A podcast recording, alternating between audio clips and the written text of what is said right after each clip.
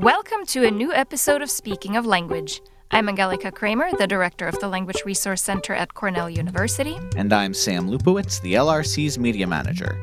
We promised you an updated interpretation of the American Sign Language conversation with Brenda Schertz from season four, more clearly reflecting Brenda's thoughts uh, than the live interpretation.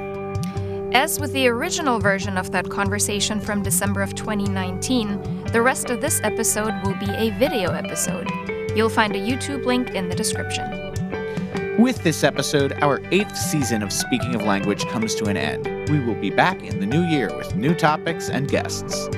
In the meantime, you can listen to our archived shows on our website at lrc.cornell.edu, on Apple Podcasts, or wherever you get your podcasts. We wish all our listeners a wonderful, safe, and healthy holiday season. Until next year. Auf Wiederhören! All right.